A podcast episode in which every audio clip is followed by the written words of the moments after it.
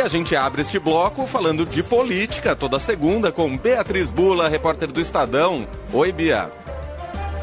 Oi, Leandro. Oi, Emanuel. Tudo bem por aí? Oi, Bia. Tudo bem por aqui? Boa semana para você. Semana que promete, especialmente por causa do 7 de setembro. Essa quarta-feira, que não é só o bicentenário da independência, mas tudo que virou este bicentenário da independência, com uma multidão que deve ir às ruas nas principais capitais do país a protestar, enfim, fazer manifestos que podem soar golpistas, inclusive, ou contra o Estado Democrático de Direito.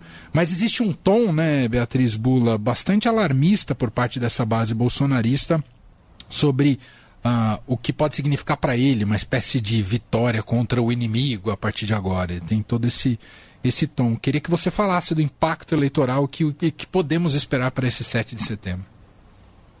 Pois é, Manuel, grande evento político da semana, com certeza é esse 7 de setembro, todas as atenções ligadas porque vai acontecer aí no feriado, tanto entre as campanhas, como entre é, os poderes, né, como entre observadores internacionais, enfim, é, o próprio Bolsonaro veio tratando esse dia, vem tratando esse dia como a última aí das ruas, né, como se fosse ali esse confronto final, digamos assim, dos seus apoiadores, é, protestando contra as instituições democráticas, notadamente o principal é, inimigo, digamos assim, é, do presidente Bolsonaro, segundo ele mesmo, que é o judiciário, é, que tem sido o maior pilar de resistência às investidas é, do bolsonarismo. E aí, quando eu falo bolsonarismo, é porque não é necessariamente o presidente Bolsonaro ou só o presidente Bolsonaro, mas sim é, aquilo que alimenta né, o presidente Bolsonaro como fenômeno político, digamos assim, que é essa base mais radicalizada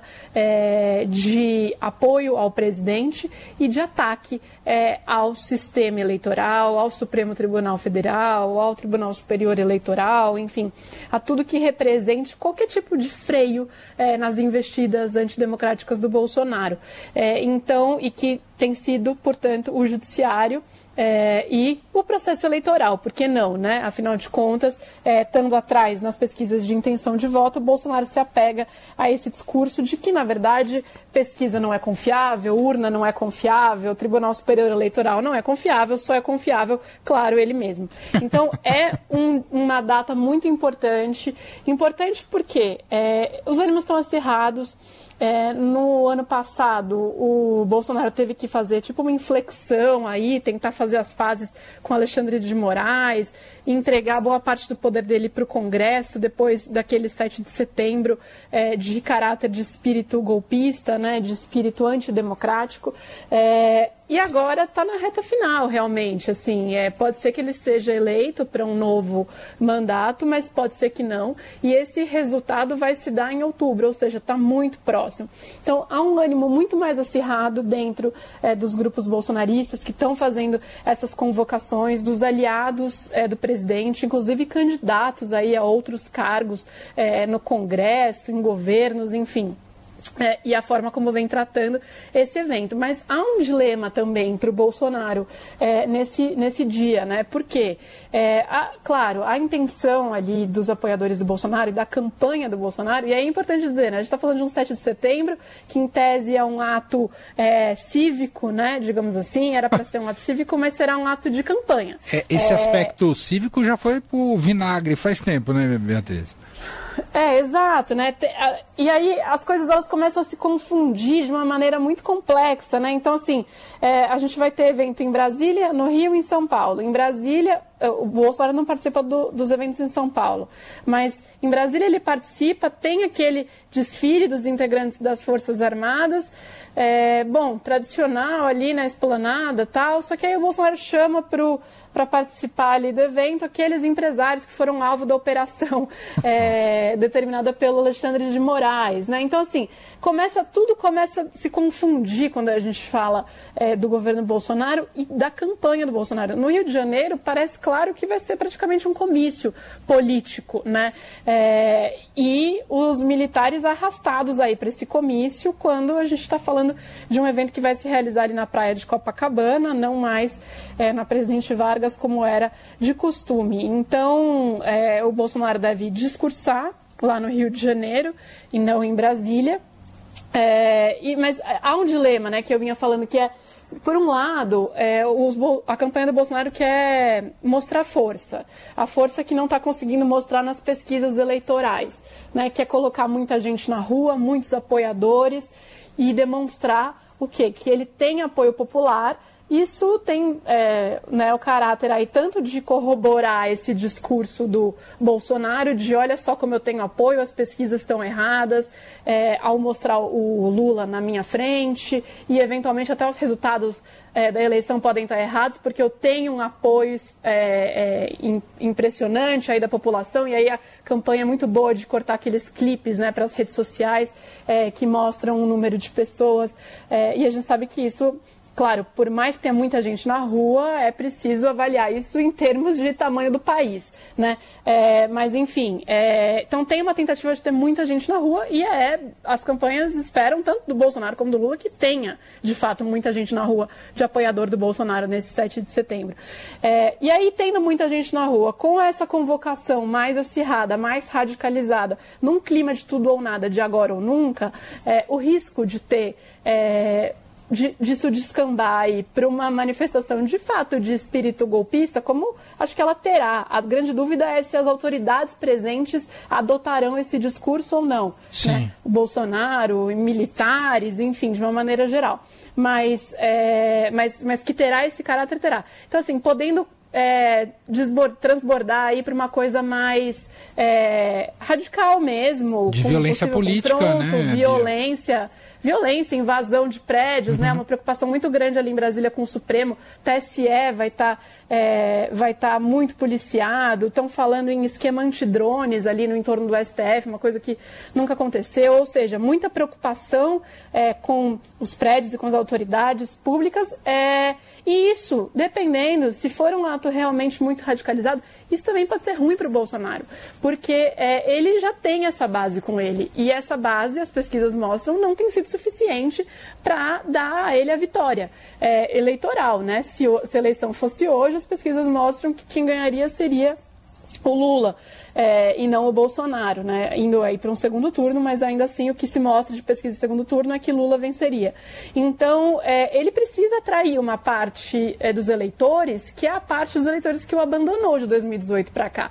E ter um ato muito acirrado, muito radicalizado, também não é bom. É. Porque pode, inclusive, não só não conseguir atrair esse eleitor é, indeciso, ou esse eleitor que até queria votar no Bolsonaro, mas acho que as coisas estão meio fora de controle, como ainda pode precipitar o tal do voto útil que hoje né, tá meio que todo mundo dando como perdido no primeiro turno, ou seja, achando que de fato vai ter segundo turno, e aí mesmo o PT já começa a trabalhar com esse, com esse cenário, né? Vai ter segundo turno, as pessoas que estão querendo votar no Ciro ou na Simone Tebet vão votar neles no primeiro turno, não vão antecipar esse voto útil no Lula contra Bolsonaro, mas se a coisa sai do controle no 7 de setembro, pode ser que sim. Pode ser que tenha uma parte dos eleitores dos outros candidatos que não são eleitores é, com o voto imutável, né? Porque entre eleitores do Lula e do Bolsonaro há uma certeza muito grande, as pesquisas mostram isso, com relação à escolha. Já eleitores de Ciro e Simone, não, eles admitem a, hipótese de mudar de ideia.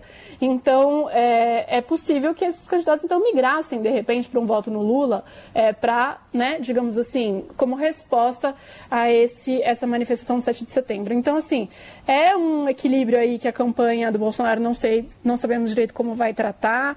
Eu é, aquele, o, o, time da, abre aspas, ala moderada do governo, fecha aspas, eu nem gosto mais de usar esse, é, esses né, bordões aí que viraram nos últimos quatro anos, porque acho que essa altura do campeonato é tudo uma ala só, é a ala governo Bolsonaro, né? E não importa se é ala política, ala isso, ala aquilo, enfim, tá todo mundo no mesmo guarda-chuva, especialmente os que começaram e estão terminando o mandato, né? Não tem é, não tem muito como se esquivar das responsabilidades ligadas ao que foi e tem sido o governo Bolsonaro. É, mas, enfim, a tal da ala moderada, né, os, os, os os ministros mais próximos ali do presidente, que inclusive estão envolvidos na campanha eleitoral e cientes de que ele pode ser ruim para ele eleitoralmente, ter um ato muito é, radicalizado, é, tem falado, né, Bolsonaro não vai ter um discurso de confronto, mas assim, no sábado nesse último sábado, Bolsonaro já chamou Alexandre de Moraes de vagabundo. Então, Não sei, eu acho que não dá para esperar é. muito isso, especialmente quando ele está diante do seu eleitorado mais radical e que é o que vai estar nas ruas no 7 de setembro, né? É o Bolsonaro real, assim, é o Bolsonaro raiz, é. digamos assim, que é o Bolsonaro ali do cercadinho do Palácio do Alvorada, né? Não é o Bolsonaro mais institucional, com a tentativa de ser mais institucional. Então, tem muito ceticismo sobre ele não, não embarcar num discurso de confronto com as instituições, especialmente porque hoje a gente teve mais uma decisão do Supremo que vai contra aí, é, o, o, o, Bolsonaro e, e um dos pilares do bolsonarismo, que é a, o porte de armas. Né? O ministro Luiz Edson Fachin, do Supremo Tribunal Federal, suspendeu trechos dos decretos do governo que flexibilizam o porte de armas. Né? Deu, o Faquin deu, digamos assim, um olé no, no outro ministro supremo, Cássio Nunes Marques, que está com um pedido de vista sobre esse caso. Cássio, que foi nomeado pelo Bolsonaro, e aí o Faquin falou que era o caso de dar uma liminar, porque o início da campanha exaspera o risco de violência política. Então, meio que é, contornou aí o fato de o Cássio estar tá com esse pedido de vista, estar tá com o julgamento parado na mesa dele, é, e deu é, essa liminar hoje que desagrada e muito o Planalto. Claro. Bom, é isso. Temos o dia de amanhã, né, como a véspera, e aí aguardando as expectativas sobre como será o 7 de setembro e o impacto dele, seja para a democracia, para as instituições, seja o impacto eleitoral. Se isso pode se tornar uma mola propulsora para o Bolsonaro reagir nas pesquisas ou, ao contrário, né, afundar ainda mais ah, diante do desempenho que se esperava de um presidente incumbente. Vamos aguardar e analisar tudo por aqui, seja na Rádio Dourado, também nos canais do Estadão. Beatriz Bula volta com a gente na quarta-feira, no dia fatídico. Aguardamos Exato. muito você na quarta-feira, Bia. Até lá. Tá. Ó, oh, antes de eu me despedir, vocês vão falar com o Murilo, né, Buzolini? Vamos. Eu, eu, eu já vou dar um spoiler aí, que ele tava falando aí nas redes sociais que o show da Isa no Rock in Rio foi morno. Hum. Perguntem aí pra ele sobre isso. Eu discordo, vi pela TV, que eu não sou tão jovem quanto o Murilo pra aguentar o ritmo de festival, mas discordei. Vi na TV, achei que Isa estava ótima, maravilhosa. Aí vocês jogam essa polêmica aí pro Boa, Murilo. Boa, vamos jogar essa polêmica. Claro. Temos que. Agora o Murilo vai ter que argumentar. Vamos ver. Boa, Bia. É isso, beijo, até quarta. Até quarta. Beijo.